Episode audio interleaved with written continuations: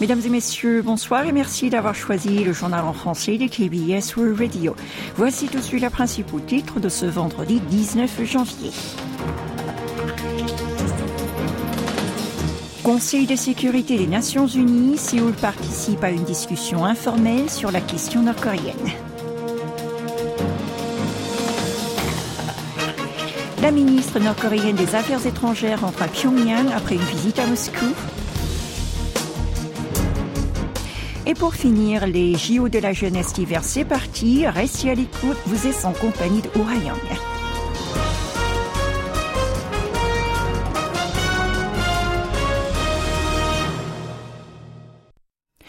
Le Conseil de sécurité des Nations Unies a organisé jeudi à New York sa première discussion informelle de l'année sur la Corée du Nord. Cette dernière a été tenue à la demande de Séoul, de Washington ou encore de Tokyo.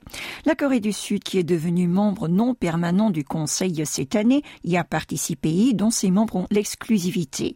Cela lui accorde le droit de parole dans les discussions concernant la menace du pays communiste et la nécessité d'une réponse de la communauté internationale. Lors de ce rassemblement, les participants abordé en profondeur deux questions. La première concerne le lancement le 14 janvier d'un missile balistique à combustible solide de portée intermédiaire équipé d'une ogive hypersonique. La seconde est relative aux menaces à l'encontre du Sud ainsi que la paix et la sécurité internationale. En particulier, Séoul a mentionné un changement dans la politique de Pyongyang au cours de ces dernières années. Il a ainsi souligné la nécessité pour le Conseil d'aller au-delà d'une réponse concentrée sur les lancements de missiles balistiques intercontinentaux. Selon lui, il faut maintenant réagir à toutes sortes de menaces qui pourraient subvenir et qui remettent en question la paix et la sécurité internationale. Aux journalistes qui l'attendaient à la sortie de cette réunion, l'ambassadeur sud-coréen à l'ONU indiqué que compte tenu des propos et des actions du royaume ermite, la situation s'aggravait. Hwang Jung-guk a souligné qu'il était nécessaire pour le Conseil de sécurité de rompre son silence sur la manière de faire face à la pression que le régime de Kim Jong-un tente d'exercer sur lui.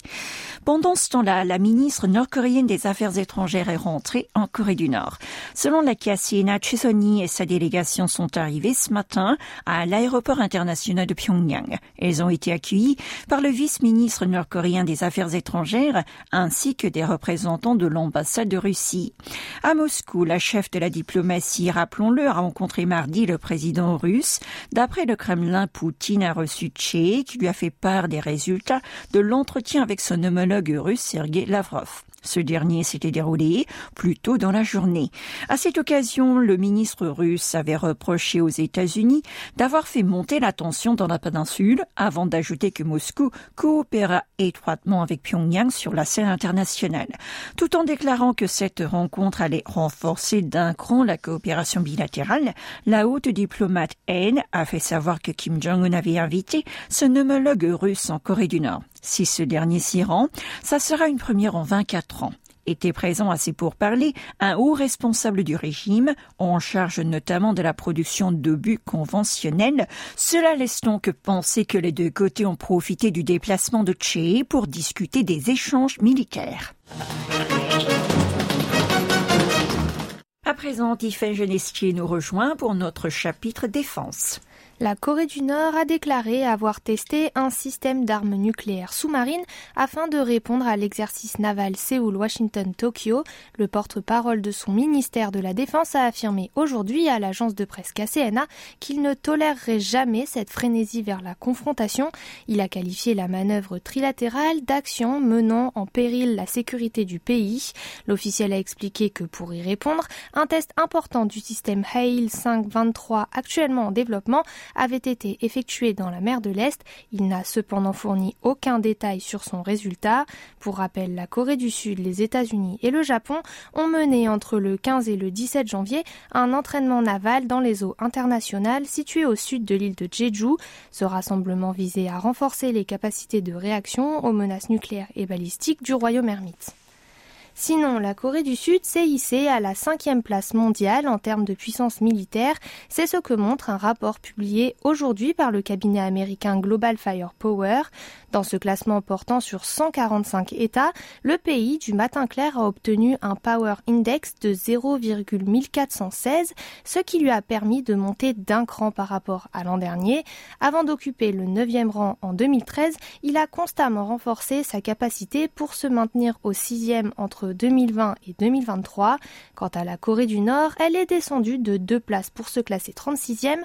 En 2019, le royaume ermite se trouvait au 18e rang. Quelques explications. Plus le Power Index se rapproche de zéro, plus cela signifie que la puissance militaire du pays est forte. Son calcul repose sur plus de 60 facteurs, dont le nombre d'effectifs, d'armes et de fonds alloués. Vous êtes à l'écoute du journal en français sur KBS World Radio. Un mot de santé à présent. L'épidémie de grippe est devenue très virulente au pays du matin clair suite à l'affaiblissement de celle du Covid-19. Selon les données publiées ce matin par le Service national de l'assurance maladie en 2022, le nombre de patients atteints de ce virus saisonnier a été multiplié par 91 sur un an pour atteindre près de 873 000. Il a diminué entre 2018 et 2021 avant de faire un bond spectaculaire en 2022 par sexe, la grippe a touché 111 fois plus d'hommes et 73 fois plus de femmes, avec respectivement 480 000 et 380 000 individus. Selon le médecin Chong Yong de l'hôpital d'Ilsan, lors de la pandémie de coronavirus, les gens respecté plus strictement les règles d'hygiène et ont contacté moins de personnes. Par conséquent, les maladies respiratoires infectieuses ont connu un recul. Or, avec le retour à la vie normale et le port du masque n'étant plus obligatoire, les cas de grippe, eux, ont augmenté. Le meilleur moyen de prévenir la grippe, d'après les spécialistes, est de recevoir un vaccin deux semaines avant le pic de l'épidémie. Un mot de sport à présent. La cérémonie d'ouverture des Jeux olympiques de la jeunesse d'hiver 2024 se tient ce soir à 20h à Gangneung et à Pyeongchang, deux villes situées dans la province sud-coréenne de Gangwon. D'ici le 1er février prochain, près de 1900 jeunes athlètes venus de 79 pays différents vont se disputer les médailles tout en construisant leur amitié à travers le sport. Les trois premières éditions de cet événement sportif international, rappelons-le, se sont toutes déroulées en Europe. C'est la première fois que cette compétition, qui se tient tous les quatre ans, se déroule en Asie. Et pour terminer, le nombre de personnes qui ont vu 12-12 The Day va bientôt franchir les 13 millions en Corée du Sud bientôt, comme le dernier long métrage de Kim Song-soo mis à l'affiche le 22 novembre 2023, s'accroche à la troisième place du box-office. Jusqu'à hier, il avait fait un peu moins de 12,9 millions d'entrées. 12-12 Day, dont le titre original est Le printemps de Séoul, décret le chaos suite à l'assassinat du président Park Chung-hee en 1979. Alors, quel est actuellement le film qui occupe le trône du classement pays du matin clair? Il s'agit d'Alionoïde Return to the Future, signé Dong-hoon. Sorti le 10 janvier, il a déjà réuni plus de 810 000 spectateurs. Le cap du million pourrait donc être franchi ce week-end.